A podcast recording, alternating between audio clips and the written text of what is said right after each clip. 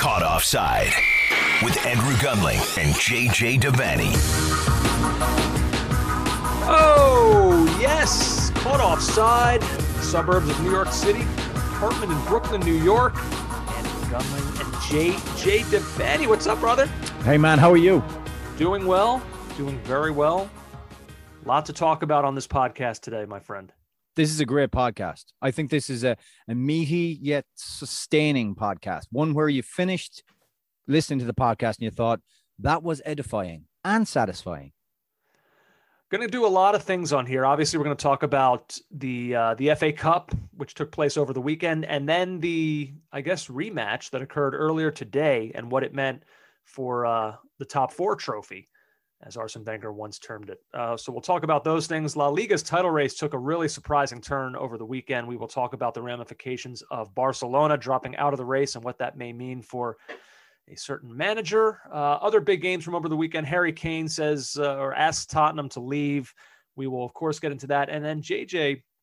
Um, a really interesting th- this summer obviously we've talked about is going to be it's the summer of, of soccer and the summer of us men's soccer uh, the calendar is loaded up. So we kind of thought that this was a good time to dive in a little bit uh, to a book that was just released today, I believe.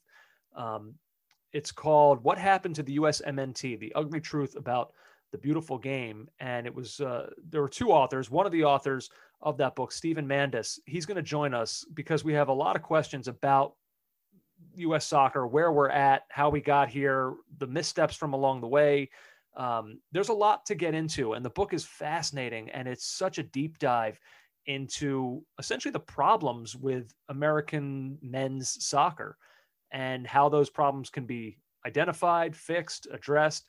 So, uh, um, uh, when I saw that book was being released today, I thought it would be an interesting thing. I, I know how a lot of our listeners obviously are obsessed with U.S. soccer, so we thought that would be an interesting kind of like you know, like a little pathway into the summer that's to come. So that that should be a fun conversation with Steven Mandis a little later on in the podcast. Yeah, looking forward to that. Just before we get into the the main part of the podcast, Andrew, I, I do want to say that there was a big reaction to your Andy in the dumpster uh, piece from last week's podcast where you you told the harrowing tale of you being in a dumpster as an intern. Yeah. And um, you know, a lot of people went deep and they went they they took my invitation on board to do a Brendan Rodgers style to John Terry inspirational poem.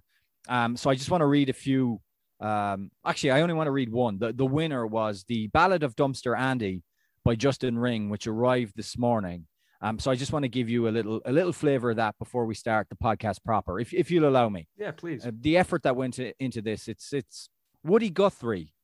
I I imagine this to Woody Guthrie style uh, guitar accompaniment. The Ballad of Dumpster Andy. Don't wear your good clothes, he said as he walked away.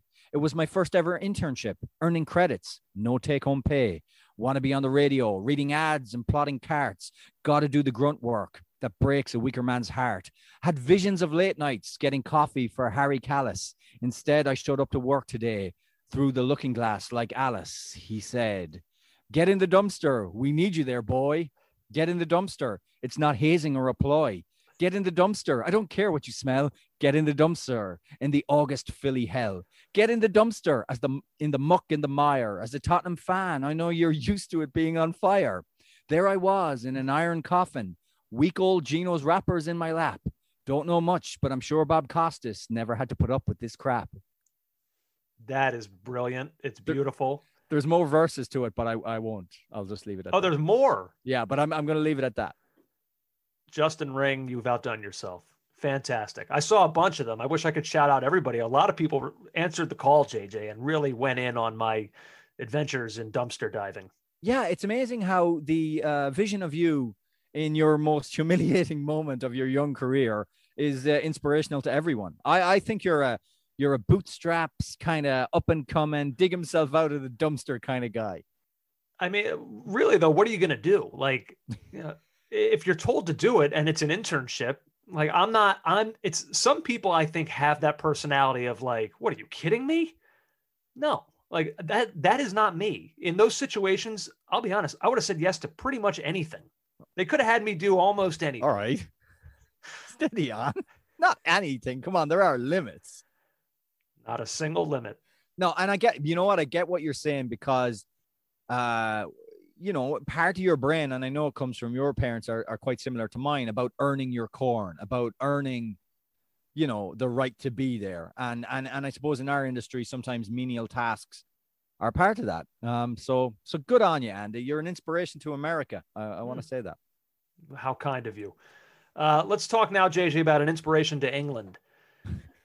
As the FA Cup will reside in Leicester City. What a wonderful moment for these Leicester Foxes. That's right. In the battle of a normal club against a Super League side, it is the normies who come out on top. Leicester City. Oh, not an amazing game, but I'll say this about it. We have spoken at length on this show at various points over the last 16 months about how uh, it's great to have soccer present, but it is missing something with fans not there. And JJ, just the mere fact that the goal was celebrated the way it was, the scenes in the crowd. I know it wasn't a huge number of fans, it was a small number in a cavernous, enormous stadium, but I'll never take fans' presence at a soccer game for granted. Again, they make a world of difference. That in itself made the match worth watching. I, I, totally agree with you, Andrew, and I'd like to to change the uh, football is nothing without fans kind of mantra a little bit and say football is something even with a few fans. It made all the difference. Now it was a bad game. And a game Chelsea fans will want to forget because Chelsea were not good. Their manager overthought things uh, Rhys Williams as a third centre back to, to guard against the pace of Jamie Vardy, who really didn't get a sniff all game. Um, that was a mistake, surely a mistake, but um, but it was amazing. And when Tielemans hit that rocket, I mean, it was a goal worthy of winning a cup final too. Mm-hmm. Um, that rocket into the top corner, and the crowd just went nuts. And it was interesting. I was watching the championship playoff yesterday, and one of uh, the Barnsley manager remarked how 4,000 fans made it sound like 28,000 fans. And that's absolutely true of what happened in Wembley. A small amount of fans still made such a huge amount of noise and created such an amazing atmosphere. And I don't know about you, Andrew, but this game, uh, the fans certainly helped it. I don't think I'd view it the same way if there weren't fans there. But this game made you feel good about football again. There's been a month where we've been kind of very introspective, looking into the way the game is run and the direction in which the game is going. And this brought us back to what football is really about. Um, I'm not going to pretend that any Premier League team, certainly not a Premier League team that's that's lasted as long as Leicester have, are a minnow because they're not. Mm-mm. But they are a smaller team in the context of of world football and even of English football. And it was so nice to watch this game to watch this victory and kind of reroute yourself in why you love the game. There, there was a lot of emotion out there, and it wasn't just Leicester City fans that were feeling it. No, no, certainly not. Uh, it was fun, like you said. Even even on a day where the the game itself was not necessarily up to snuff, it was still an enjoyable watch. Um, it's funny in in talking about the game. A couple things. First off, what you said is interesting because uh, I've heard that about you know the, the criticism of playing Reece James the way that they did. Um, however, like it kind of worked. I mean, you yourself just said that Jamie Vardy was essentially neutralized in that game. The only goal that was scored was Youri Tielemans off a turnover from about 35 yards out. Like, if you know they Leicester didn't have it wasn't an abundance of chances defensively. Chelsea were set up. Now, if you're if you're saying that it slowed Chelsea down going back the other way, um, in attack, then I, I would, I, I, suppose I would grant you that.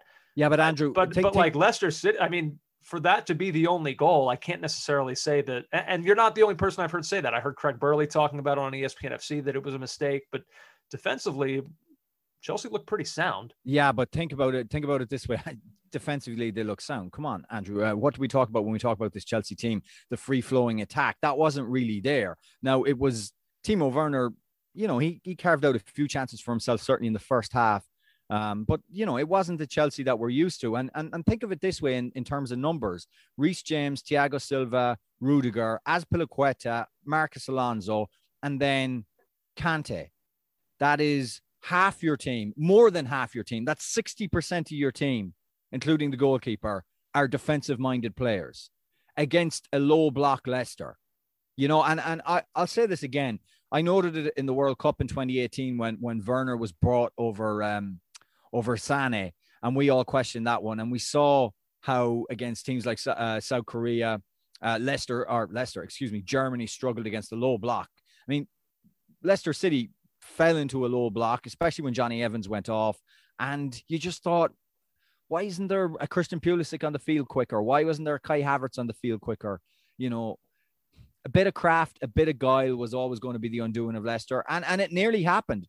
Chelsea threw the kitchen sink at them. There was that. I mean, Leicester technically scored two goals in this game. First was the Youri Tielemans goal, and then the the goal, which was celebrated like a goal, which was the reversed VAR decision. Uh-huh. Um, this is a brilliant, brilliant uh, video of a, a beer garden in Leicester, and the celebrations when the uh, decision is reversed is just like almost like winning a penalty kick competition or a bicycle kick has gone in. So um, so yeah, but but that was the game, and and um, uh, you know, Leicester definitely rode their luck. I, I have to say, one of the great FA Cup final saves, mm-hmm. uh, one of the great saves I've ever seen was Kasper Schmeichel from Mason Mount, the left handed save um, from the volley. I mean, you expected the net to bulge. For him to be able to adjust his feet, put his hand out, and and save that ball, and it it sounds ridiculous for a player who won a, a Premier League in 15 16 with Leicester and is so accomplished for his country as well, for Denmark. But I honestly think that was the game where, for many of us who grew up with his father, I stopped thinking in terms of his dad. I didn't think in terms of his dad when he made that save. What? He is a fantastic. he's no longer Peter's kid. That's no, not for me Kasper. anymore. Yeah, at 33 or whatever it is, yeah. he is now long fr- enough. Yeah, eh, but seriously, um, I think it was Adam Crafton of the Athletic tweeted something. I always think about and he, he criticized himself. I know it's wrong to do it, but I always think about his dad, and I did too for years. Um, but he rose above it on on on Sunday, and as if there was any doubt, he's a brilliant goalkeeper in his own right. That save, Andrew, is I wa- I watched it back several times just on on YouTube on the replays because it was a brilliant save. It's funny because for me, the defensive play of the game was may have been a complete accident and a mistake. Look, Cesar Azpilicueta has a wide open header at the back post and uh, Timo Werner just like flicks it away from Azpilicueta. It's not really yeah. Werner's fault in the first I. Mean, right. Like it's his job to attack that, but like Azpilicueta is lining up a sure thing goal, and Werner just flicks it off its path, and Azpilicueta's head then kind of goes flailing, and it's like Werner then realizes what he did, and he sort of looks up to the sky and think, "Oh my God, I just like I just made the defensive play of the game for Leicester here in and, this situation," and and that makes it a different game. But of course, you know uh, everything that happened. I mean, the game itself. You know, there's there's probably no point talking much more about the actual game, right? Uh, uh, because it was really only an event for the last 25 minutes, or at least when Tielemans buried that shot. Um, there's there's larger context to talk to, to talk about, and to, and and one of them is probably Brendan Rodgers. And to show the character, we had to show big character today. We've shown wonderful character this week. I think you've seen the real character in the team. Today really showed and demonstrated again the character, good character. Look, that drop uh, was born out of, of good fun at the things that Brendan says, tremendous character. But you have to say, Andrew, he deserves this. And I think now he's he's been somewhat validated south of the border. And I know that's unfair. I know he won promotion with Swansea, and, and he has a very he's very highly spoken of by most uh, most players who he's he's dealt with. But I do think that all those trophies in Scotland, the double treble and things like that, are qualified by well, it was in Scotland with the biggest team in Scotland, and now it kind of winning an FA Cup with Leicester brings a, a gravitas all of its own. I don't know if you agree. Yeah, I certainly do. I mean, look, his name, anytime a marquee opening occurs, like his name is always one of the quickest to be brought up. That's not by accident. I mean, he he is highly thought of. You know, there's quirks to him that at times dent his reputation because he like, you know, even in moments when he's trying to be a good guy. Like we we talked about the the story from last week of him inspiring uh, who was it? The janitors to move boxes. These know, boxes. Like, your job is one of the most important at the football club. Right. So he does these things that sometimes turn him into a bit of a punchline, but um, I don't think that's taken away from the greater context of the manager that he is. I think everybody thinks highly of him. And you're right. It's nice that he now has a trophy to go along with that in England. Um, but had they lost this game, I don't think, at least for me, it would have changed my opinion of him. No, it wouldn't, but it does make a difference for you to be able to say Brendan Rodgers. We, we'll get to it later. Whether they finish fourth or not remains in the balance. But even if they finish fifth, if they finish outside the top four, fifth, uh, and an FA Cup silverware, and that amazing day for Leicester City, that is that is validation in my book.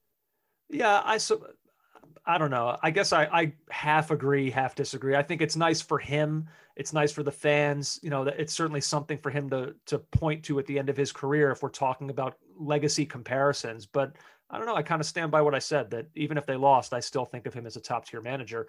Um, it's interesting, JJ. After the uh, after the game, one of our our closest friends, um, Andy May, who has been on this podcast many many times, um, he is as all, any longtime listener of this show knows, is a, a diehard Leicester City supporter, and he was there, uh, and he sent you and I. Uh, after the game, he sent us an audio message with just like his kind of like three minute long stream of consciousness of everything he was feeling. And among the stream of consciousness was a comment he made that was interesting to me, where he he almost snuffed off the top four completely and he he i wish i had the message in front of me so you could actually hear his tone when he said it but he said you know this is this is everything. I could care less about top four. But he um, even compared it to the quarterfinal. He was i know he was working and he did make the comparison about being a supporter now and not working for bt sports makes such a difference. There's he can enjoy it more. Mm-hmm. but he did say that even the quarterfinal against um, sevilla was it? Uh, i can't remember sevilla or atleti uh, in 15 16 or 16 17 like you can take all that and it's fine but this was the biggest day for him. And that top four wouldn't come close to to touching this achieving that. And i do think there's something in that. Like how can you watch what happened on saturday and not see how special days are like this? And as much as it is a huge achievement in the top four an important achievement and more important achievement a financially more important achievement the drama the feelings that happen in a one-off final like that especially when it's your first time winning it and the history of Leicester losing those finals in the 1960s. Like, how could you look at that and and and and not um not see how amazing it was or important or, or, or, or, understand why a fan like Andy May would say, yes, this is better than a, in a very, very high league finish? Well, first of all, I'm not saying I don't get it. Uh, I do get it. I don't know that I agree if it were my own club. Um, but I think for different clubs. Ah, Jesus Christ, your own club would absolutely take it. Uh, they'd take a day like Sunday, Andrew, any day over top four at this point. I mean, in the shape they're so? in. You yeah. think so? You 100%. think they would rather finish sixth and win the FA Cup than finish fourth?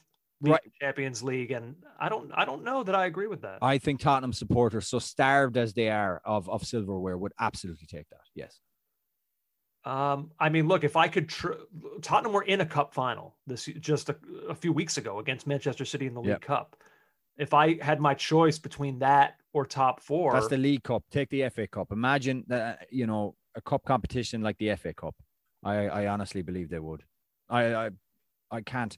I think it's just, you know, there's this vortex that the Premier League is, and I understand it from a prestige and from a money standpoint that your your top four finish and where you finish in the table is now BB all and everything. And I know the FA Cup since probably the year 2000 and United not defending their title instead going to the World Club Cup. I know it's diminished. I understand all that, but moments like this are are I don't know. It, it, it reminded me of what football is all about and what it's meant to be about. And um, and I know that's a romantic point of view, but it's one Andy really articulated to us in his voice message.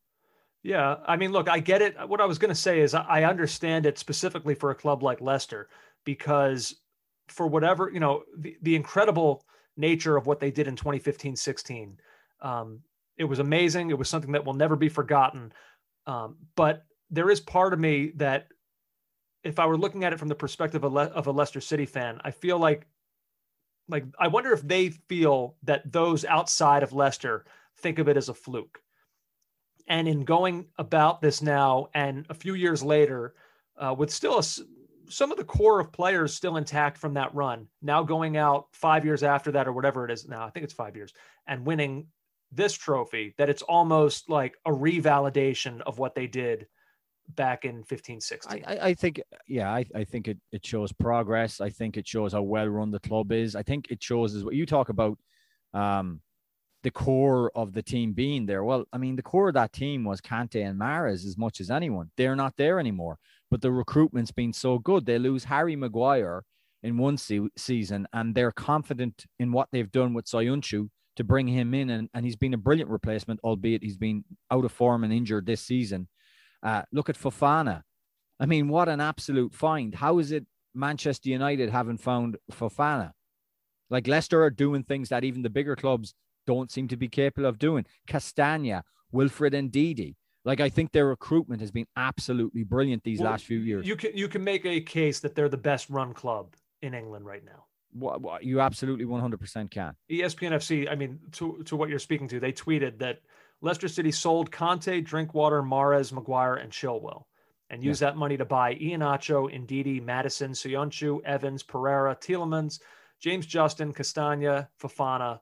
Leicester's recruitment is on point, is what they said. I mean, that's that's tremendous what yeah. they did there. It really uh, and is. Not and not every club can do that. I mean, look, I witnessed it firsthand um, with Tottenham with the Gareth Bale money. You know, some of that came came good for them, but much of it was was wasted terribly. But but you don't um, even have to go back that far. Look at what your other North London rival has been doing. Look at Arsenal. Some of their recruitment has been absolutely dreadful the past decade. So uh, they're boxing clever. Um, again, you know, I don't like to. I, I look at the monstrous TV uh, TV money that um, that comes into Premier League clubs now. So I don't want to give them you know, overinflate what this is. This is not Kidderminster Harriers. By the same extension, you know, they're not buying from Real Madrid. They're not buying from Inter Milan. They're buying from Genk. Mm. they're buying from the French league. They're buying from their own league, and, and, they're buying sometimes, in the case of Maddison, from the championship, um, or a championship club, more often than not. In the case of Norwich, they've been they've been very very clever. Yeah, I mean, I would say who would you say is in that class of best run right now? Uh, prior to this season, Liverpool, they they've been extremely well run. Uh, prior to the the COVID season, there's no question. Um, I think Crystal Palace have been fairly well run, although with Roy Hodgson leaving today, we wonder how that's going to hold up. Some of the rumors are Frank Lampard's coming in, so I'm not sure that's the best decision to make. Wolverhampton Wanderers are extremely well run albeit with the uh, usual caveats I, I inject about Wolves. So teams like that for sure. And Burnley, up until American ownership has come in and leveraged them with debt, I would say Burnley. Uh, while I mean, while we're talking about this, would it be silly to move on to something else and then come back to Chelsea Leicester? We may as well just talk about it now because they played again earlier today. Yes, but I, I I'd want to zip through this one. I would think because well, it, this was not like Sunday's. This was not, excuse me, this was not like Saturday's game. Um, well, no, I mean, no trophy was handed out, but it was still an important game in terms of top four with Chelsea winning and moving ahead of Leicester. Um, and it's one you've talked about this with uh, with Timo Werner and just his. I mean, how many, whether it be offside goals, uh, he had the handball goal in this one. I mean, it feels like he's had more goals taken off the board like, like the same number of goals taken off the board as opposed to goals that he's actually scored.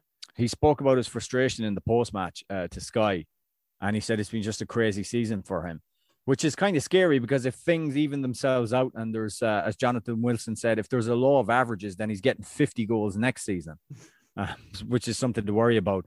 Um, Chelsea thoroughly deserved this one, Andrew. Um, I don't think two. I think I think 2 1 flatters Leicester somewhat.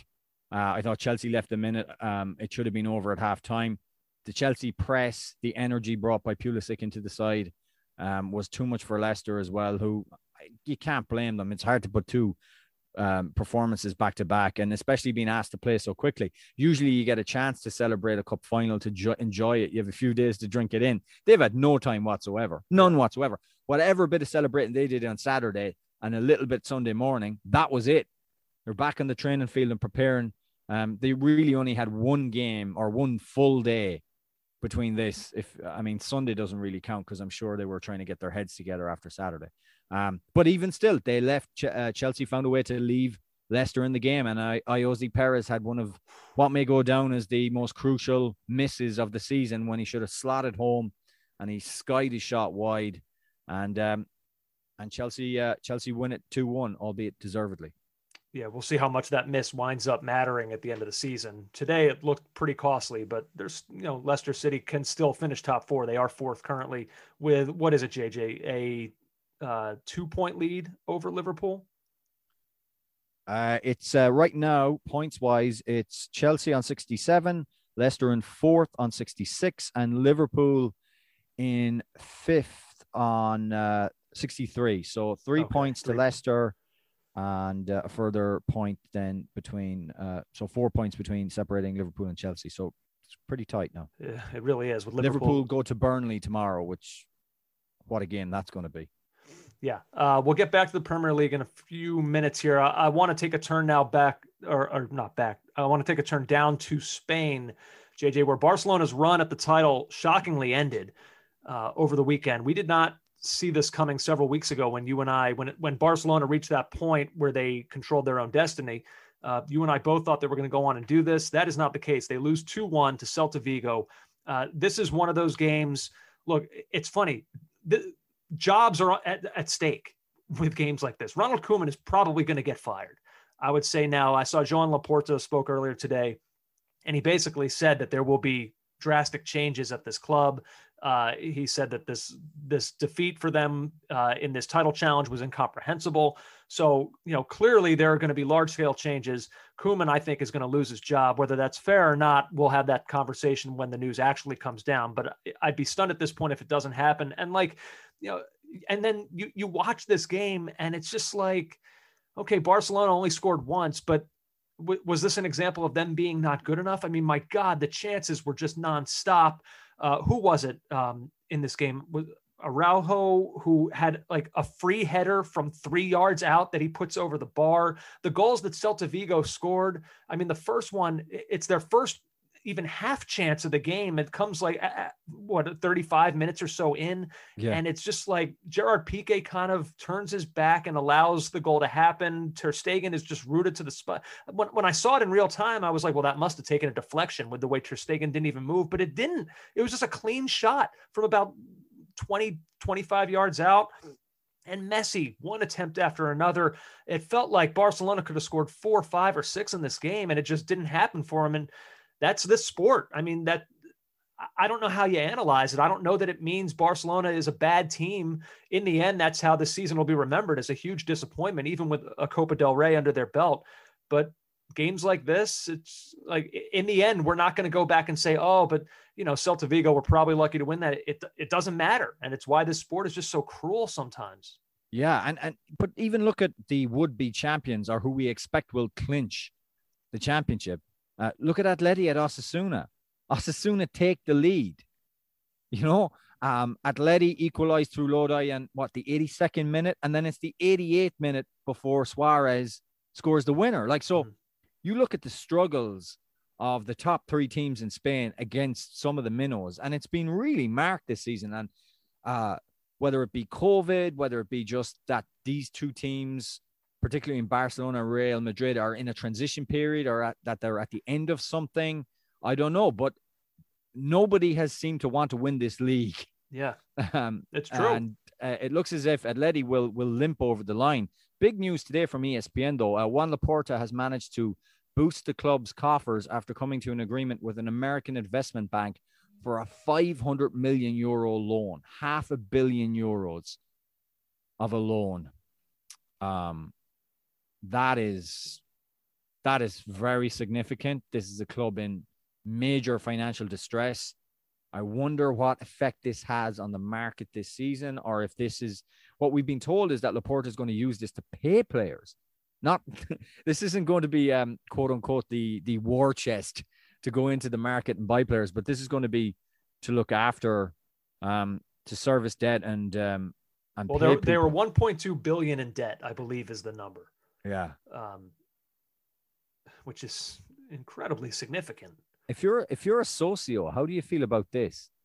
I mean, if you look at what's gone on at Manchester United and um, the Glazers and how hated they are, and now you're you're you're in you're in the red to a, an American investment back for uh, half a billion, kind of.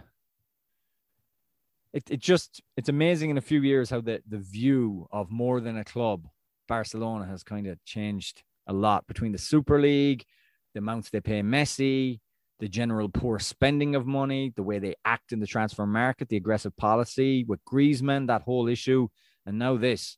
It's, yeah, um, it's a different view. And and like I talked about with their manager, I mean, again, we'll we'll relitigate whether or not it's fair. It's my belief that Koeman is going to be gone. Yeah, and you know, you wonder what they'll do next because it sounds like they don't want to. They don't technically want to fire him until they know who the replacement is going to be which is fair. And yeah, which which is yeah, it's certainly I would say that makes sense. You know, a lot of eyes are going to turn towards Qatar and Xavi where he's been managing, because mm. it seems like that's sort of been okay. You go there and train for when it's your time. Uh, would you say that this is his time? Because I don't know. I feel like, but it's so. How could you know? Like he's he's managing at a level that is just nowhere near the standard he's going to be asked to walk into. But well, that. But also, I just feel like the Messi angle of this complicates things for a new manager to walk into.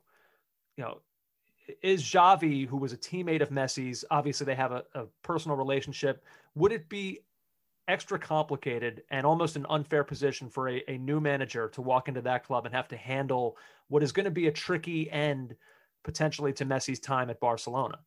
Uh, whether whether if Messi is there, it will be tricky. If he leaves, he's going to be the one. Like now, you're going to shuffle that off to Xavi to be the one who has to kind of pick up the pieces of of the new look Barcelona. Maybe that's the right time to bring him in and start fresh rather than have to transition Messi out. Um, I don't know, but I just wonder if this is maybe if he if he's maybe the next guy rather than this upcoming guy. According to an English tabloid, he may not have the the chance to to do any of that. He may not be provided the opportunity with uh, apparently Manchester City preparing to give Messi a one year deal, a bumper one year deal. So, well, we'll I don't know. We'll see about that. I'm I'm I'm really not sure about that. But Suarez and Messi they went for dinner today. Marca reported that hmm. They were both seen out and about. Um, and I'm sure Lionel Messi wants Suarez now to to clinch the title and make sure it's not Real Madrid. So yeah, Absolutely. Speaking of which, Real Madrid hanging in the race, they're going to be without Tony Kroos for the title decider. He tested positive for COVID. Imagine that, JJ. Imagine that. Like we've gone through this whole experience. Yeah. You know, like I don't think Tony Kroos has tested positive before. I think this is the first time he has. He's he's made it through. Like we're at the end now. Vaccines are out. It's the final week of your season and the title decider. Like you've gotten all the way to this point, and now to test positive for coronavirus. I can only imagine just how frustrating a feeling he's probably dealing with right now. Oh, Hopefully, oh, he's healthy, and, and, which, by the way, would probably only make it more frustrating because he might be sitting in his house, feel 100%. What am I doing here? And he's not going to be able to play in the most important match of the season, one of the most important of his life. Um, can you answer me this question because I haven't asked you in our produ- post production meeting, um, our pre show production meeting, and I should have. Uh, is Benzema on your agenda anywhere? Well, no, but this was going to be where I was going to mention it. Okay, because France have tested positive for Karim Benzema. This is an incredible development. This is a huge development. And if you don't mind, ESPN laid out why this is an incredible development. If you don't mind me giving a quick resume of how we got to the point where one of the best strikers in the world is now being recalled to the French national team after a six year exile. Um, after being a key player for the national team coach since 2012, when Deschamps took over from Laurent Blanc, the two men fell out over Benzema's alleged involvement in the Mathieu, uh, in the Mathieu Valbuena sex tape scandal. In an interview with Spanish newspaper Marca, Benzema accused Deschamps of having, quote, bowed to the pressure of a racist part of France when agreeing to leave him out of the squad. The Real Madrid striker is accused of pressuring Valbuena in 2015 to pay blackmailers who threatened to reveal an intimate video in which Valbuena, Valbuena featured. Benzema will stand trial from October 20th to 22nd this year on the charge of complicity in attempted blackmail. He denies any wrongdoing. While Deschamps has not picked Benzema since October 2015 and said he would never forget Benzema's comments, he has never stated that he would not call him up again. Benzema was named best French player in a foreign league by the French Professional Footballers Union on Sunday. I don't have the ability, no one does, to go back and change anything. The most important thing is today and tomorrow. There have been important steps, one of them very important, said Deschamps when asked about Benzema. He added, We have seen each other, we had a long discussion, and after that, I had a long reflection to come to this decision. I'm not going to reveal a word of the discussion. It's only our business. I needed it. He needed it. What a weird story. One of the weirdest reasons for an international exile of such a top quality player. Absolutely. Just it's bizarre. insane. It's wild. Um, you know, to hear the the last part there, because when you initially see this headline that Benzema is returning to the fold, instantly my gut reaction was to say, why? Why now? Yeah. France have they've won a World Cup. You know, they, they've proven that they can do this without him. Even if they're ready to move on from Olivier Giroud, like there are there, there are attacking options there that they can go to. You know, they have Mbappe, they have Griezmann. Like it's But but doesn't are- seem they're doesn't- still probably the best team in the world? So, it, to me, before reading it, the only thing could be that there was some sort of personal reconciliation, which in fact sounds like was a, that was exactly the case. That Right. could be the only reason that something like this would happen. I, I think so, but also the fact that Giroud isn't starting at um he isn't really starting at Chelsea, and maybe it's a pragmatic tactical move as well because we know how much this manager desires, wants, needs to have that old style center forward.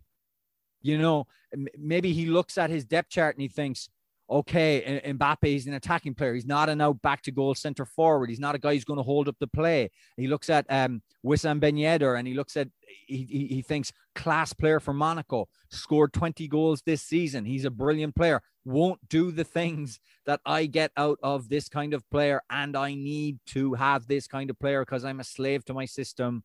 Welcome back, Karim. Well, it's just funny though because like even at the last World Cup, Olivier Giroud was not like he's not he's not Benzema. He's nowhere near Benzema.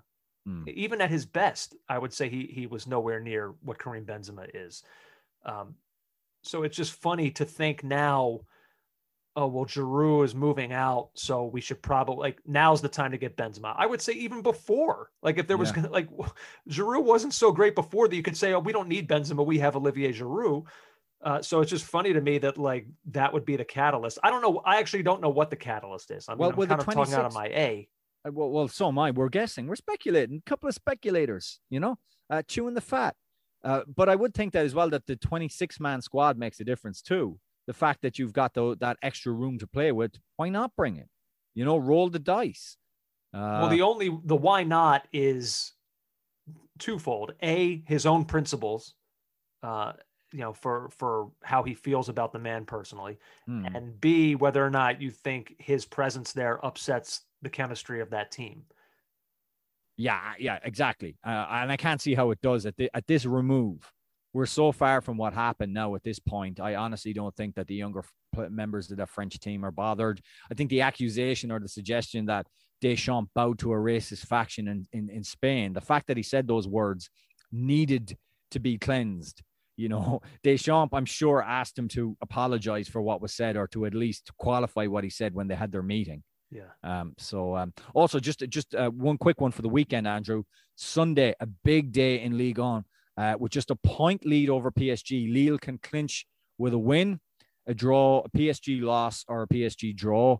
Uh, PSG need Lille to lose. Obviously, if both lose, Lille are champions. Uh, Lille play away to Angers, uh, while PSG are away to Brest. 3 p.m. kickoffs on beIN Sport in the USA. If you want a, a tense final day, a little bit of drama, the Premier League's not cutting it for you. at Three More o'clock. a little. Three a lot. three o'clock. Uh, beIN Sport on uh, on Sunday.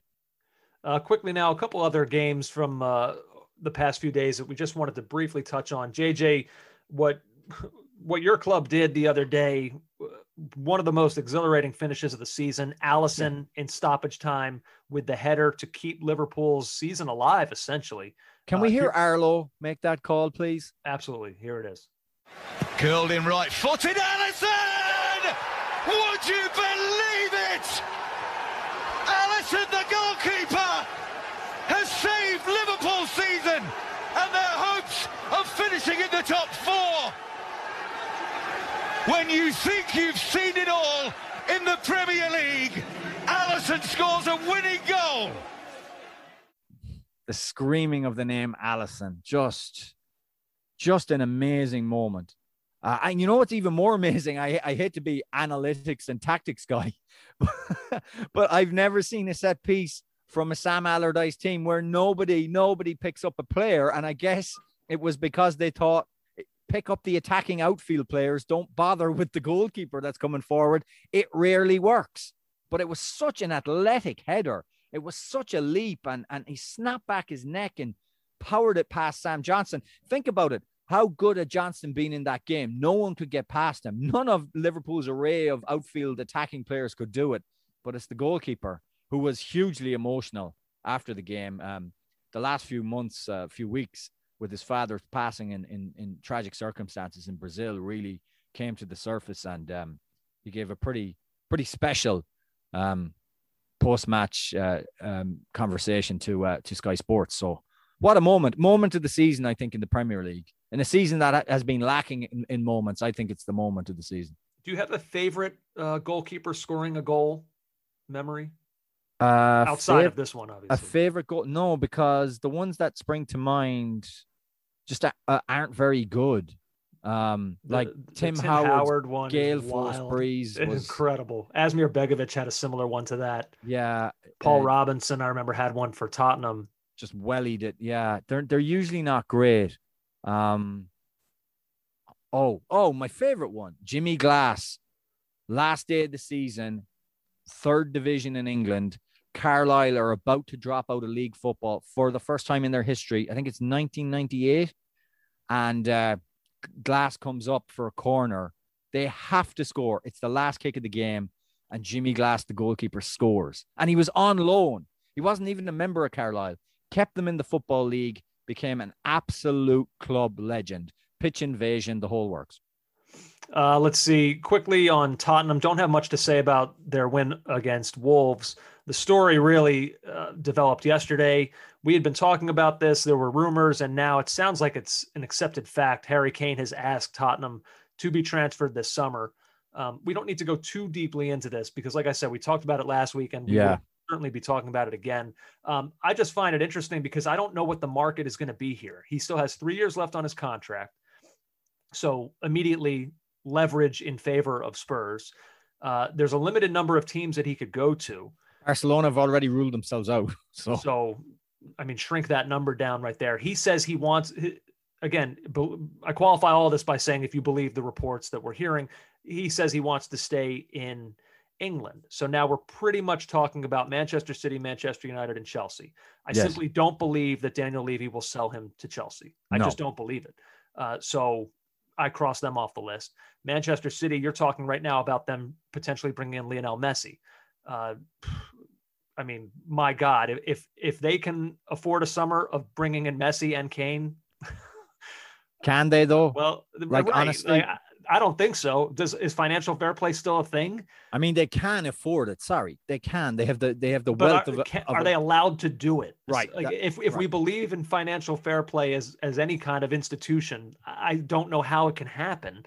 Um, but the whatever, I guess we'll see. So then you look at Manchester United. Um, there's talk about Borussia Dortmund potentially being willing to sell Jadon Sancho this summer to Manchester United. Uh, also, Manchester United just re-upped with Edinson Cavani. Now, I'm not saying Cavani would be enough to prevent them from going after Kane. No, but United pay United wages. Right. So, you know, for a, a club who ha- has this uh, very well publicized debt, Um, how much are they going to be willing to spend? And look, it's not just that Tottenham have leverage here with the years not remaining on the contract for Kane. It is also that he's 28. He has, or he will he'll be 28, uh, and he has a history of ankle problems that is relevant on a year in year out basis at some point it seems Yes. for him uh, so like his his peak is probably now uh, how much are you going to be willing to pay for maybe another year or two of this version of Kane and then potentially you know for a player like him with this number of ankle injuries and we don't know what it will be 3 to 4 years from now um, But we, I, I should reiterate what version of Kane we've got right now because I didn't think he, I thought he was in decline after the last ankle uh, injury, but that's not the case. Uh, most goal, sensational. mi- most goal involvements 2021 in the top five European leagues. Robert Lewandowski has 47. That's 40 goals, seven assists. Lionel Messi has 30 goals, nine assists, 39. And Harry Kane is in third with 35 goal involvements, 22 goals, 13 assists on a team that's been ranked this season for a long, long part of it. He's ahead of Romelu Lukaku on 34 and Kylian Mbappe on 33 um, goal involvements for 2020 uh, 21. So He's is the- incredible. His consistency has not waned at any point since he basically rose to prominence at this club. They will be devastated on the field should he leave. yes, But this is, and this is the conversation that we'll have to have in coming weeks because I don't have the answer to it right now. But we've talked about Tottenham and how one of their struggles in the transfer window isn't just buying players, it's knowing when to sell. You know, you spoke about Eric Dier, how Tottenham may have really missed that boat when Manchester United were potentially interested in going in for what was it, 50 million on Dier? Yeah. I mean, if you look at that now, you think that that was probably a missed opportunity for Tottenham to recoup to get some money that could have been used on who knows what. Um, so, like, this is the challenge. Is that moment now for Kane? If they can get 150 million for him, it will kill them, of course. But if you But- have but- any faith in their recruitment ability, that's a lot of money to be able to retool a side that, even with him, is sixth. We've talked about how they need to rebuild. Now, Andrew, my idea of them rebuilding didn't involve losing him. He's the team, but that's a lot of money. Uh, and you just wonder if maybe this is one of those moments where you kind of have to take it and just say, I hate doing this, but it might be in the best interest of this club. I hear what you're saying. I'm not sure the economics are there for this to happen. I think Daniel Levy will just say no. And he Daniel Levy will rest on the professionalism and the character of this guy. This guy is not going to go missing. Spurs aren't going to be in preseason training and he's at the shops. It's going to test that. You're right. Up to this point, we have no reason to believe that Kane won't conduct himself in the most professional way imaginable. And he's a, he's a t- he grew up a Spurs fan. Like that all is a part of his mystique with this club and where he came from, and them giving him his chance. Um, but this is going to test it. I mean, there's rumors that he came to some kind of behind the scenes agreement last year about if I play out this season, I, I hope that you will hear me out next year and allow me to leave. Uh, you know, if that's true, then this could get ugly. If if Daniel Levy, Levy refuses to bend, and if that was in fact an agreement that was made behind the scenes, Oh, it could be a long summer. ugh, it really could. I'm not not exactly looking forward to that part No. of the summer. Uh, quickly now, JJ, before we get to uh, our guest, Steven Mandis is going to join us in just a couple minutes to talk about his new book, What Happened to the USMNT, The Ugly Truth About the Beautiful Game. Uh, just quickly, I-, I have two things on MLS that I just wanted to mention. Uh, the first one is super brief. Um, props to Gonzalo Higuain. He was named MLS Player of the Week last week, scored two goals against FC Cincinnati, including the winner. Um, that makes four goals, one assist for him so far this season. And I, I Yes. bring him up as somebody who I'm interested in because I, I feel like a lot of what I talked about last week when we did our jump to conclusions week in talking about Chicharito, I feel like you could probably apply some of that to Higuain as well. Uh, entering the league in kind of a, a weird time uh, for everybody, let alone somebody who's just transitioning into the league for the first time. Now maybe he's a little bit more settled. Uh, and a lot of people kind of wrote that off as being a, a bad, you know, typical MLS glamour signing with not a lot of substance behind it. There is still time for him to prove that that is not the case. And he's so far in the early part of the season, he's doing that. We'll see if it can continue, but that's why I say he is somebody that I'm going to keep my eye on over the course of the season because it's so far it's so good for him. Uh, so props to him there. Yeah, I've got something from this game, uh, but I'm uh, I'm talking FC Cincinnati, who score twice, have Brenner and Luciano Acosta on the field, and still don't win a game. Um, that defeat to Inter Miami, who had Brek Shea on the score sheet as well. Yeah. Uh, remember when he was on the podcast? Yeah. Yeah, Uh, You're right. He was. he was on the podcast way, way back. I When don't was- remember when he was it with Orlando, right? Yeah, I don't remember it being a brilliant interview. I agree. I don't I think agree. Maybe Brek it was, was- our fault. We were young then. We didn't know what we were doing. We were No, probably I think- starstruck. I think we were super enthusiastic, and Brek did not meet that enthusiasm. I think he wanted to know who these bozos were. Remember, he was Yeah. freshly back from Stoke. Yeah. Now, that's the second time I've heard Brek Shea's me- name mentioned this week. Tony Pulis was on Irish radio. And remember, Tony Pulis signed Brek Shea for Stoke uh, for an ill fated spell where he went to Barnsley on loan and another club, Birmingham, I think, and it didn't really work out for him. But apparently, he told a story of where um, Glenn Whelan, one of the veterans at Stoke, was played Shea a pass in training. And the, the pass sailed over Brek Shea's head and went out. And Brek, instead of just giving him the hand signal, you know, the nice idea, thumbs up, Right.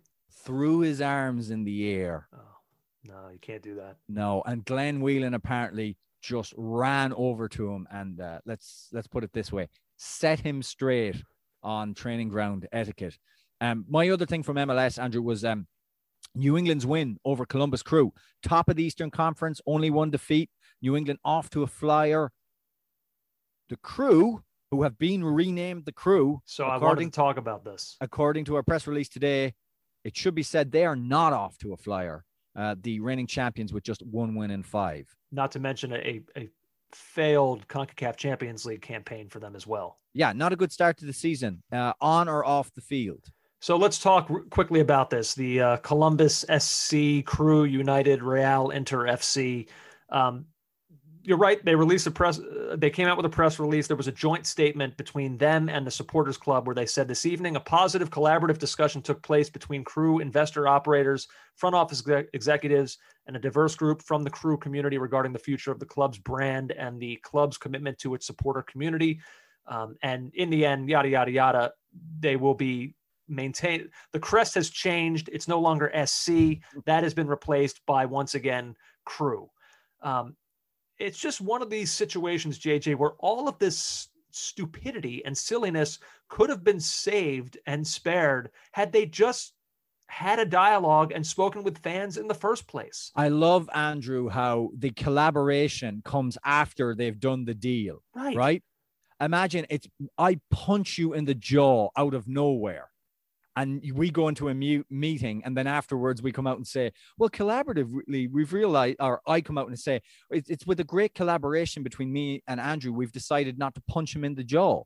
We've talked about it now. How about you collaborate before you do the act?" Well, that's the thing is like how much money is spent on, you know, the marketing people and the consultants to try to determine what it is that fans want. Like, I know one way of trying to determine what the fans want. Ask the fans. Bring them into the fold. Has that become just such a foreign concept By the way, for, for live- fans to be part of these conversations? And like, especially that club, where is there any fan base in this country that feels a stronger ownership of their team than this group of fans that saved that team? Like, you would think it shouldn't be that hard to send out an email blast of like, uh, to, to the to supporters groups for the crew of just like the ideas that they're thinking of like referendums of, of large scale ideas where fans can weigh in it just it shouldn't be that hard there's some supporters groups I, I'm thinking of. I'm being unfair, but I'm sure it would be easier to push through something, say in New England. You know, the Revs don't seem to have that kind of really hardcore support. I'm sure they do. I'm sure they do, and they'd protest, but I feel like you could foist something on them there. What have we learned about Columbus in the last five years? they will not roll over for anyone Right. and Uh, they're stubborn in a good way. I mean Yeah. that in, in the positive way. So the Haslams and the ownership have learned early. At least, let's put it that way. They've made their one mistake. No more boo boos. Uh, such silliness, JJ. It's so ridiculous. But We're yeah, so the excited crew about again. moving forward together. You weren't excited when you went and did the thing without asking us. If any, if, if if the last two months, month and a half, or whatever it's been, has taught us anything, it's that just like, can we just reopen lines of communication between clubs and fan bases? I just hate the idea that that's become just like the club is up here on their perch in their tower and the fans are down there. Like, hopefully, we're learning some lessons here that communication between the two will save a lot of people a lot of headache and a lot of money. Super League, this on a much lesser scale. Like, how many more lessons do we need to learn before we understand that maybe teams and fans should just talk to each other? Or maybe that's just like too fanciful an idea that just can no longer occur. Um, all right, JJ, we, we talked about this uh, earlier on the podcast, and, and we're so excited to do this because you know we know how diehard and, and obsessive this American fan base is right now for this U.S. men's national team as they've kind of like reemerged with this new look, younger group. Well, you're a um, complete psychopath about it. I mean, I can't wait for the summer. Like part of it was that the Premier League this season was just Trek to me, not just from the Tottenham perspective, but just like the, title race was ended so early, the relegation battle ended so early, no fans in stadiums. It was just like I'm glad the season happened. It was it was a nice distraction, but like I'm ready for U.S. soccer, and this summer is going to have a whole hell of a lot of it. Uh, so we're so excited now um, to talk with Steven Mandis, who co-authored this new book about the U.S. men. What happened to the U.S. MNT? The ugly truth about the beautiful game. Uh, the book came out today, so get online right now, look for it. This is like required reading for U.S. soccer fans, and uh, we're so thrilled to have Steven on the program with us right now. Steven, what's up? How are you? I'm well, thanks. Yourself? We're good. We're good. Thanks so much for joining us here. This is obviously, I mean, the U.S. men. This is such a dominant subject matter on this podcast for us, for our listeners, especially you know since the disaster of 2017 the conversation around them has kind of taken on this this tone of of what went wrong. How can it be fixed? Um, are we on the road to fixing it? And obviously your book um, which is out today tackles so many of those subjects. And so i, I kind of wanted to go right into it and, and rather beginning with the what went wrong portion of the conversation. Uh, i kind of wanted to start with the opposite. When if ever was there a time in your opinion when the us men were were going about things the right way well uh, let's look at the um, since 1994. The before 1994, the U.S. men's national team were three, five, and 23 against Mexico. Three wins. Since 1994, the United States is 16, 10, and 13. So obviously, some progress has been made since after the 2014 World Cup. The U.S. had reached at least the round of 16 and three of the last four World Cups. There's only other seven other countries during that time that had done the same thing. So a, a, lot had been done. And I think people also don't recognize that MLS almost went bankrupt after 9 11. And the World Cup was almost not televised in English in the United States in 2002 and 2006. And obviously today, MLS is doing very well. So soccer has come a long way in this country. And when we started to look at our in this question about what what has been going on, we looked at 2017, and if you look at the, the HEX, which the US finished fifth in, there were 16 players on that team that were playing in the MLS, more than any other country. Okay. And, and Mexico, which has obviously a very good league, they had 11 players in their domestic league. And the US had four players in the top five leagues in Europe playing 9,000 minutes. That was more minutes than any other country in the HEX. Um, Mexico has five players playing 6,000 minutes. So it's not a talent issue. That's the one conclusion that we came up to. Everyone wants to focus on talent. The United States had enough talent to qualify in um, 2017. The, the thing that we found was it was it was sort of a what was pushing the United States was a a focus to being out of its own identity. And what I mean by that is this pre- predominance of European influence is impacting US soccer. Not just US soccer, but also many countries. So the last four World Cup winners have been France, Germany, Spain, and Italy.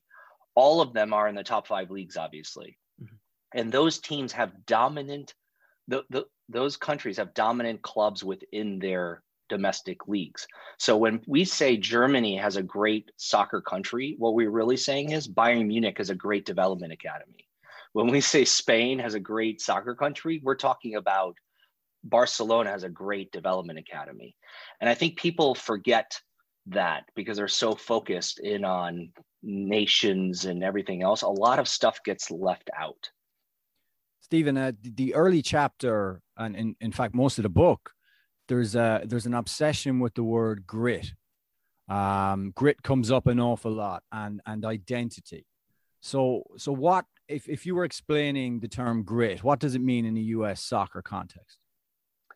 Um, do, do, you remember a picture of Brian McBride with uh, blood streaming down his face? Right. Um, that was the grit. That there was something about them, or they were not willing to back down against Mexico. They would they would be they'd never give up. They would work together in teams. They were as as uh, Diego Simeone would often say, they would put their face where a boot was likely to get to. There was that element and that has been lost over time. And that was something we started to delve into is why is that? And we came back to this idea of that people no longer wanted the identity of American soccer to just be counterattacking style, compress space, and work group and defensively, and the identity to be underdogs that are gritty. People wanted American soccer to become attacking, aggressive, proactive, possession based and not be underdogs. But is, is, is that sorry, Steven, is that just not yeah. a consequence of moving with the times? Because like I you talk about grit and and I agree with you. There is there is something quintessentially gritty about the underdog because that role or that ma- that that mantle is foisted upon them. Like the Republic of Ireland have had tons of grit down the years because they've had to be they've they haven't had the ball, so you have to show that grit, that determination to counterattack, etc. But but now things have changed, and so you know the fact that we have less identifiable grit in the game is probably because we have more technical players than we've ever had before. Yeah, so this actually this was the benefit of the book because most people when they focus on US soccer are interviewing people in the United States, um, coaches, players, things like that. What we did is we actually interviewed people outside the United States. And one of the critical interviews, for example, was with Diego Simeone. So I asked Diego, like, why why don't you play a proactive aggressive style when Atletico Madrid, which has a lot of talent, is playing Leganes or Eibar or these other teams. And I understand that they may feel like they're outmanned or outgunned against um, Real Madrid and Barcelona. So they want to play counterattack against them. And I said this is very important for club football because you want to generate revenues and highlights and social media clips and everything. So that's why you'd want to play that way. And he made a really important um, distinction. He said, you know, if you try to play one way against Leganes or Eibar or something like that, and another way against Real Madrid, you lose your identity. So we have to play the same way all the time. And then when you look at the data, so look at uh, Jurgen Klinsmann, who, in my opinion, was sort of caught between trying to play aggressive and proactive, and then um, uh, and then another way against Belgium in the World Cup you can see that the average goals per game, which was two overall in his career, was higher than Bruce Arena and Bob Bradley, but it was 0.73 against top 20 teams. And against the other, uh, uh, Bradley and Arena were still above one on against the top 20 teams. And that to me is a loss of identity of the club. And you could see that. That's what happened. That's that's how we're trying to explain why that was. And and so, you, Steven, you want to get back to the spirit of '76? Can you explain that one for us? Sure. In in 1776, the United States determined that they were outmanned and outgunned. So the best way to fight the British was guerrilla warfare to to sort of attack them when they least expected it. Okay, they they they knew it was crazy to try to to be like the British, act like the British. American soccer was the same. That was called counterattack. Guerrilla warfare was counterattack football. And so now the United States saying, oh, we're good enough and we have enough talent to go against the elite teams and play like the British, like in terms of military might in 776, to me doesn't make sense. We, of course, our technical talent is improving. So is everybody else's. But I don't think we have enough technical talent to compete in the same way the Europeans are. And that's in part because the way Americans learn the game. Because many European players are learning football in constrained spaces, playing almost a street football or a futsal, where in the States people learn soccer in a in a large field that's grassy. It's two different approaches to the game. It's similar. We looked at European basketball. European basketball, can we all agree, has a different identity? They play Euro style basketball. There's a Euro step, the Mm. big man plays outside. That's very different than American basketball. They didn't say, hey, let's play like the NBA. They realized that was crazy because NBA players learn the game in a different way. Well, uh, and then just to, not to belabor the point though, but like that would be something that if we were to say this on our podcast, we have a huge follow followership and listenership, and and they love when we talk about the U.S. men's national team. If I were to say or to suggest that we play a more gritty, more conservative, counter-attacking style when we've got Christian Pulisic, Giovanni Reyna in the side, I I I I'd be in trouble. Yeah, but how Atletico Madrid has João Felix, it had Antoine Griezmann, it had a lot of talent. Um, and they're limp, so- they're limping over the line, Steven. You know, they're they're they're They- taking advantage of a COVID year. Sure, but they've been to two Champions League finals. Mhm.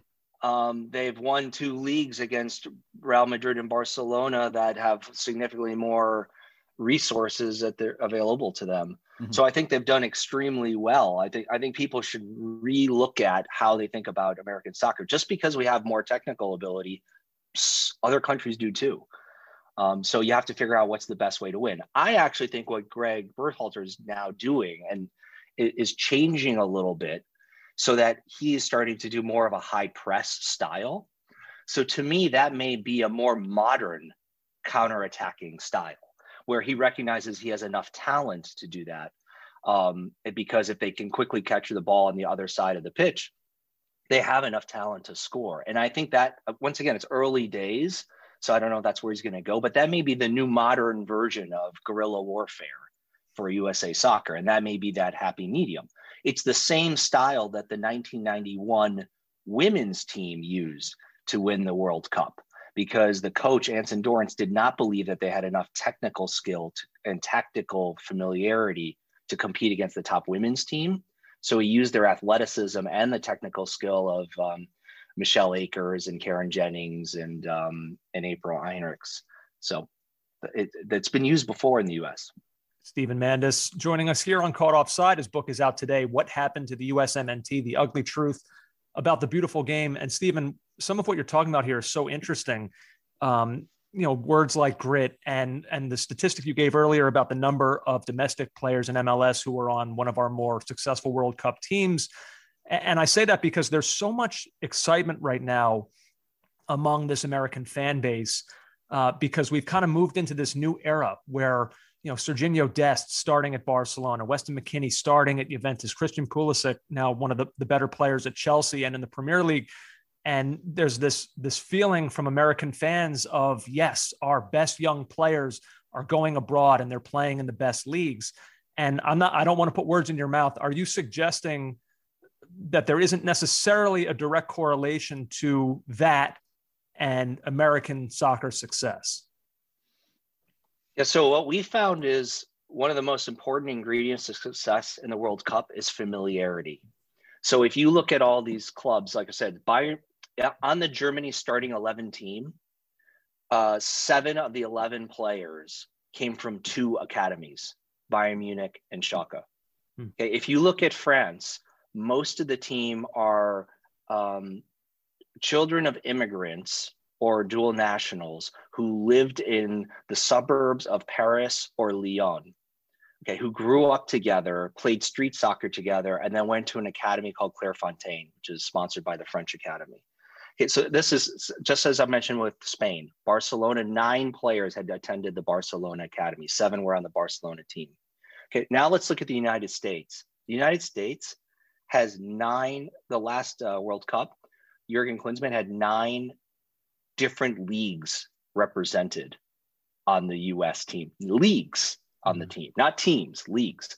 So you take the German team, 21 of the 23 players actually play in the Bundesliga. Look at uh, Spain, 21 of the 23 players play in La Liga.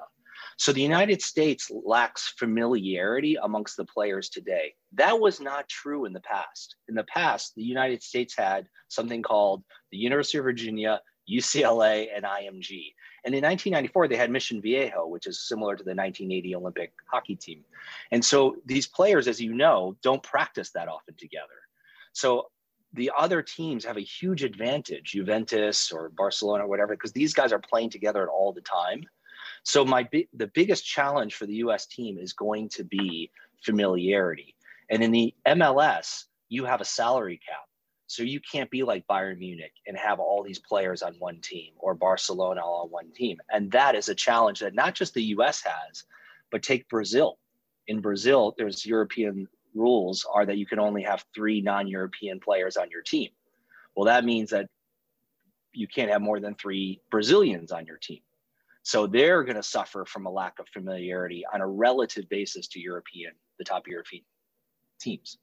One of the other things that was interesting to me in looking at the situation, like the hard part about US soccer is that we tend to measure success by World Cup success. Like if we don't make it out of the group, we failed. Like you mentioned, but we've actually had some success in terms of that um, in getting to at least the round of 16. In reality, though, that is that is a very specific snapshot of a very specific moment. Is that the best way to measure progress for American soccer? How we're doing at World Cups?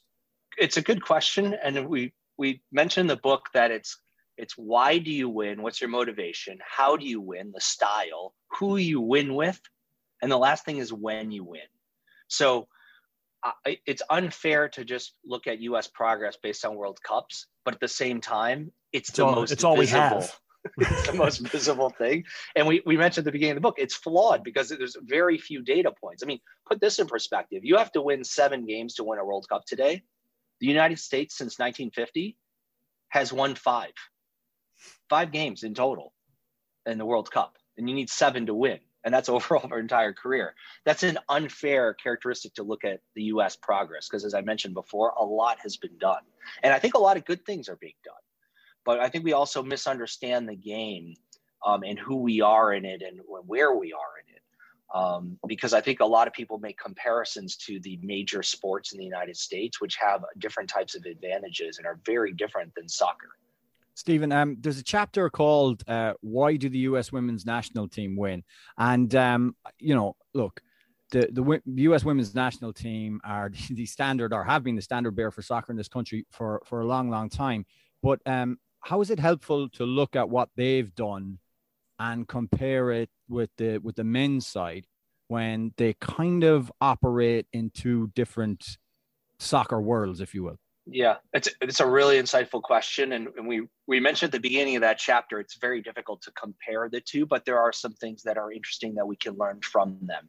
So, for example, this is something that people don't understand. In 1982, there were only 80 NCAA schools that sponsored women's soccer. Okay, there were more women's fencing teams in 1982 than there were soccer teams, and that the women's Nordic football championship began in 1974. UEFA's women's championship began in 1984 with 16 teams. So going into the 1991 World Cup, the United States women were not favored to win that World Cup. What did they do to win that World Cup? And there were a couple of things that we found. One was is they used a different style than any women's team. They used a 3-4-3 that was never done before in women's soccer at an elite level. And they used a high press, which we talked about. The other thing is what we learned is, is in 1991, 50% of the team came from the University of North Carolina. The University of North Carolina was Bayern Munich, was Barcelona. It was the development academy for the US team. And if you think that that seems crazy, think about this. The 1980 Olympic hockey team for the men's uh, gold, 50% of the players came from the University of Minnesota. This idea of familiarity is very very important especially if you don't have the same technical skill level as your com- competition. So there are some lessons to be drawn from the women's team. It's it's not a perfect uh, analogy but there are things that we looked at and said hey you know what? That's what they're doing. The other thing that we learned is and we took a lot of uh, flack from the, the top women about this is is not just familiarity helped and great coaching decisions but pay to play helped the women. And that's a very mm. controversial thing to say, but pay to play has benefited the women's game. And the reason is is because the parents of, of girls in America are outspending any federation or club around the world in the de- development of players. It's an inefficient system, it's an unfair system, but that's what it has been working. There was no incentive for somebody in Italy to spend money to develop their daughter in the United States, there was an economic incentive, which was a more selective college or a college scholarship. Well, today, as you can tell, that's changing in the women's game because the clubs, but the men, the same economic incentives that were used for the men, there's the United States parents could never outspend the top clubs in Europe in identification and development of players, especially in an efficient system. There's way too much money in the game in men's soccer. And that's why the men were falling behind until solidarity payments and training compensation, which changed in 2019, where now there's an economic incentive for MLS clubs to develop players. Steven, did Title IX have a huge role in kind of giving giving women's soccer a boost or an advantage ahead of almost the rest of the world? Yes, Title IX was the basis behind the economic incentives behind why parents would spend money on their daughters to to play the game.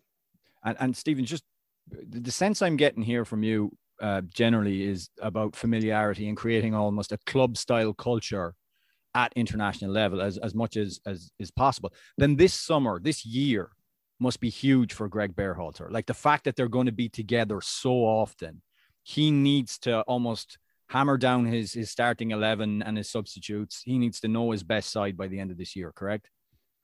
Correct. I think uh, his biggest challenge has been, especially with COVID, and it, even putting COVID aside, is, is how do you create this culture where these players have not played together, have not grown up together. They didn't go to the IMG Academy together, didn't go to UVA together. This is his biggest challenge, and this is a challenge for any U.S. coach. So we looked at this. The United States coaches typically use 60 players in to in qualification to identify their team. In Europe, they usually use between 35 and 40 players. That's because they're developing a core group of players to play together. So when they show up in the United States, like I said, we have players all over the world playing that then come back. So it's a big challenge for uh, Greg, and I think he's him and Brian and Ernie have done an outstanding job of trying to create a a teamwork culture, um, keeping everyone together in WhatsApp groups and Zooms and things like that. Yeah, that that's one of my final questions. This issue of familiarity is fascinating to me um, because it feels like U.S. soccer has gone in the opposite direction, and I, you know, with players kind of spreading out throughout various European clubs.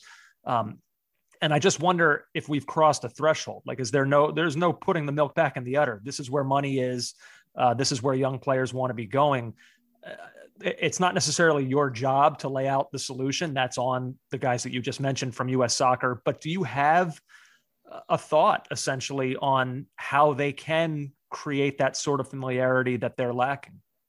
Yeah. So I, I think what will happen um, is that there will be familiarity because many of the players will come from a few academies similar to Germany. So in Germany, the majority of the players come from four academies um, Schalke, Borussia Dortmund, um, and uh, Bayern Munich. And so I think you'll see academies like right now, if you look at it, there's some familiarity with the Red Bulls, Philadelphia Union, FC Dallas. Dallas yeah. um, and so what you'll see is straightforward. It, we really need to get the, the LA, the Southern California academies to be excellent. And Texas is very important because those two academies are important. But the other thing which I think people miss in, in the States is the World Cup is really a competition of zip codes and families. Because think about this Paris had between 2000, this century, Paris has produced 60 players that have played in the World Cup. Obviously, they all haven't played for France. Buenos Aires, 50 players in the World Cup. Montevideo in, in Uruguay, 50 players in the World Cup. Hmm. And this idea that, oh, they're going to come from everywhere in your country and it's a national team is, is totally people don't understand. It's really a game of very small places. Um, so for the United States, the best example would be Kearny, New Jersey, back in the early 1990s. The other thing people don't understand is, is that it's a competition not just of zip codes, but families. And we now have that, and that's what's happening. Is when I when I told the federation that Gio Reyna, Christian Pulisic, uh, Josh Sargent, uh, Michael Bradley, they're all products of the college game. And they said, What are you talking about? They didn't go to college. I said, Yeah, but their parents did. So Gio Reyna's, both of his parents played college soccer. Um, uh, Christian Pulisic, both of his parents played college soccer. Same with Josh Sargent. So I said, actually, this is most countries have this in development already. And that's what the United States is catching up with. So I said, if you really want to improve, go have co- encourage college soccer then encourage the moms and the dads to get married that both played college soccer, have children, and become college coaches. That's how you develop players. Sounds like a problematic system to to try and enforce. That's what has happened around the world, though. Super, super soccer families. Uh, last one from me, Steven. As you were going through researching this book, speaking with people closest to the situation, I'm just curious if you came across anything in particular that surprised you, that that challenged some of your your preconceived notions that you might have had. Uh, I'm curious about that. Um, I I learned a little bit about the cliques that get involved in the team. So you have to remember in, in, in 1994, it was relatively simple. You had a group of people that were Mission Viejo, and then you had a handful of players that came, that were in Europe and they came and played. And most of the guys in Mission Viejo grew up together, played at the same colleges together, and everything else. Well, by the time you as get to Jurgen Klinsmann, you have players that are in the MLS, players that are in the top five leagues in Europe. You have players that are in the other parts of Europe. Um, you have Mexican American players, you have the German players, and each one has their own unique culture and distinction. And that is a very difficult challenge for any coach um, in the US. So I think that there was something there that I don't think people recognize because, as I mentioned, if you coach the German team, 21 of the players are in the Bundesliga, and and so you you have a and you have a hierarchy of system. Everyone recognizes if you play at Bayern Munich, you're the best player. The United States doesn't have that equivalent. MLS doesn't have one dominant team. The other thing I didn't recognize was the tournament is a it, these players are together for a long time. They're there a month or plus together. And if there is not team chemistry during that month, things deteriorate very quickly. And that's not just the United States. You can see that with other, there's many, many examples of that. So that also, I don't think people appreciate that. The last thing I'll leave you with, which is a statistic, which is if the team loses the first game, you only have a 10% probability of advancing to the round of 16. So the first game is incredibly important. If you draw that game, it's 50 50. Hmm. And so if you happen to play the toughest team in your uh, group on the first game, you're at a real big disadvantage um, if you lose that. And so that there's a lot of luck that's involved in the World Cup, which is why it's not a, a it's not fair to just judge American progress on World Cups. It's fascinating. I would say that I mean, for so many of our listeners, the U.S. soccer is is everything to them. So I would say this is almost required reading. What happened to the USMNT? The ugly truth about the beautiful game. Steven Mandis, thanks so much for your time. We appreciate it. Thank you. Our thanks to Steven Mandis. Check it out. That book is available now. And if you are an American soccer fan, I highly, highly recommend it because it was really, really interesting. Yeah. One point I'd make though is he talks about familiarity and, yeah. and, the, and the idea that that's a key theme. And I, I understand what he's saying about that. You only need to look at the successful Spanish teams, which were made up of like essentially two clubs mm-hmm. uh, that did what they did. But I would push the fact that Serginho Dest is playing for the US men's national team because of our group our youth system and the fami- familiarity there. And you'll notice that like guys like Yunus Musah, other players like that, they're joining the the you know the they're joining the camp or the team because of that too. They had positive experiences, and and maybe we don't have a collective club spirit, but maybe we get that from the fact that these players have come through our youth system together, and and maybe that's where the bonds have been formed. Hopefully, I do think, I mean, it's not something I've thought so much about. And it's an interesting point that he brings up. We've been so obsessed with getting these players over to Europe and playing at these various clubs. I think that's good. Like, even with talking with him, you know, he, he raises some doubt over that. I still don't know if I'm moved off of my position that it's good for these guys to be doing what they're doing and playing at these clubs in Europe, but it makes you think. Now, look, I'm not saying that, you know, if all of our World Cup roster was currently playing for the Sounders, uh, you know, like if it was all Seattle and Minnesota that made up our World Cup team, like would I feel good about us? Nah, I don't know.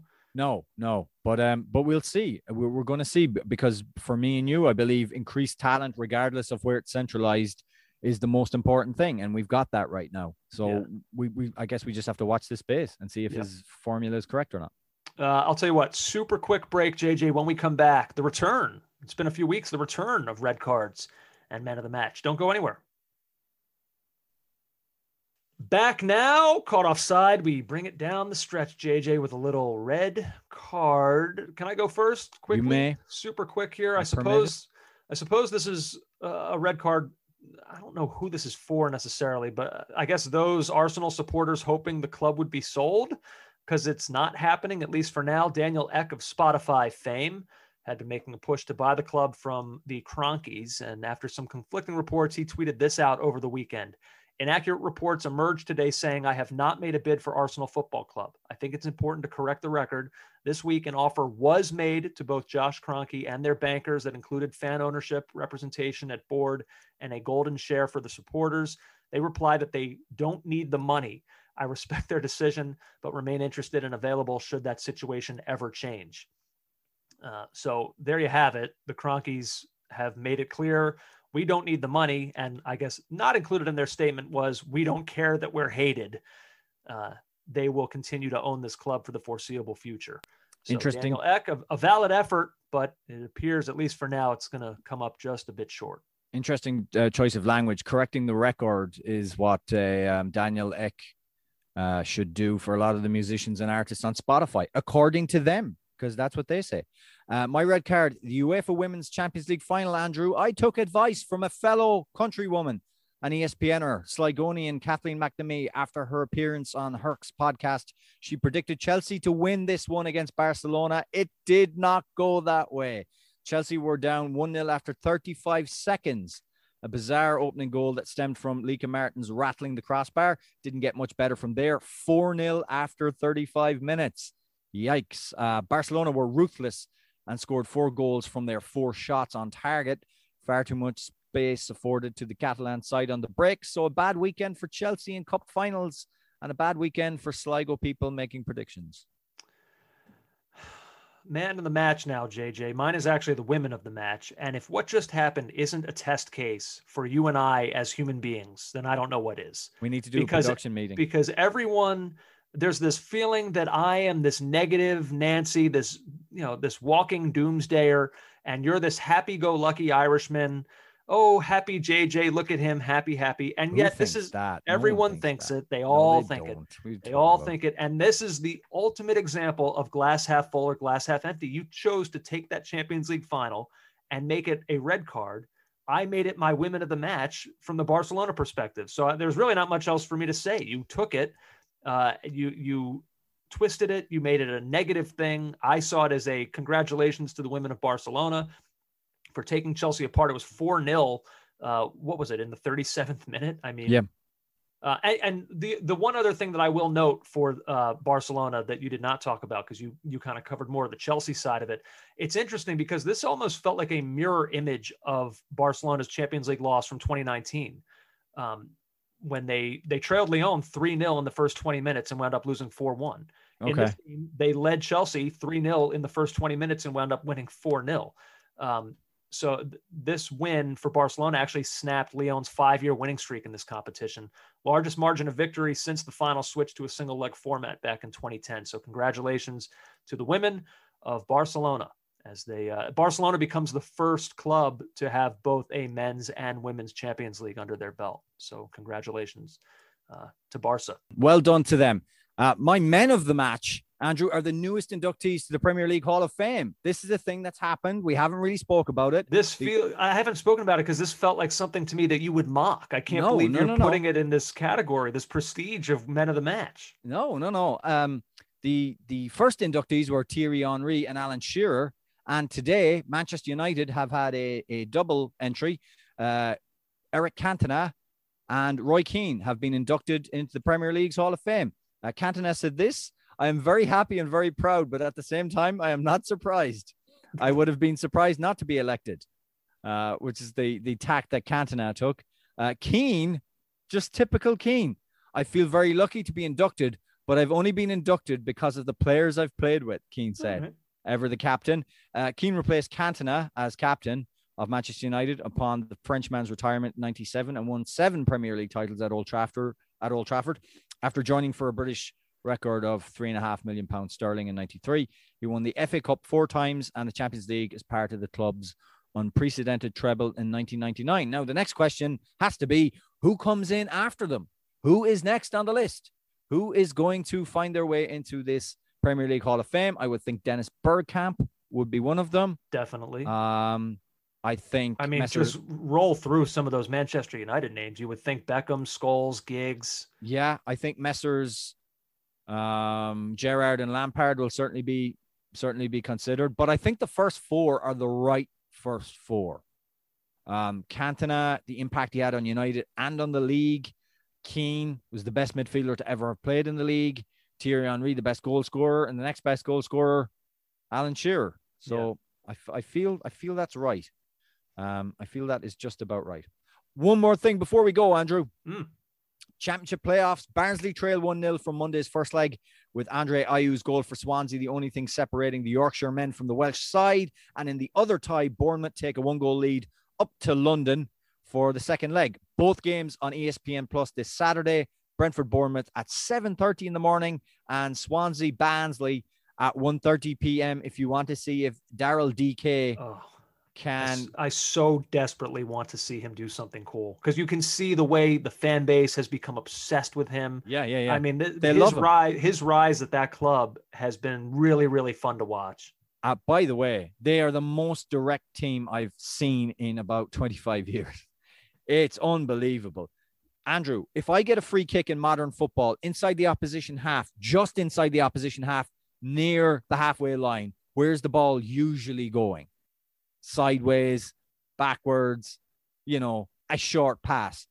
They set up their free kicks to launch them in uh, from those positions. They're super direct. Their style's not going to change. Uh, um, Alejandro Bedoya took to Twitter to slag off the championship. Is there anybody out there that still thinks the championship is better than MLS? I'm watching this game and it's like volleyball. Um, he was then put in his place by people who actually watch the championship more than just one playoff game. But there we are. I know you have your feelings on it. It's the greatest league in the world.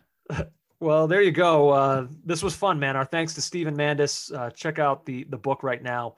Um, like we said, it's available starting today. Um, and then some big games, of course, midweek. They continue. Liverpool in action in a huge one on Wednesday. It all continues into the weekend. Uh, so it never stops. It just it just never stops, my friend. This was fun. To you, I say, Check you later, fun boy. I'll see you. Take care, my friend. You've been listening to the Caught Offside Soccer Podcast.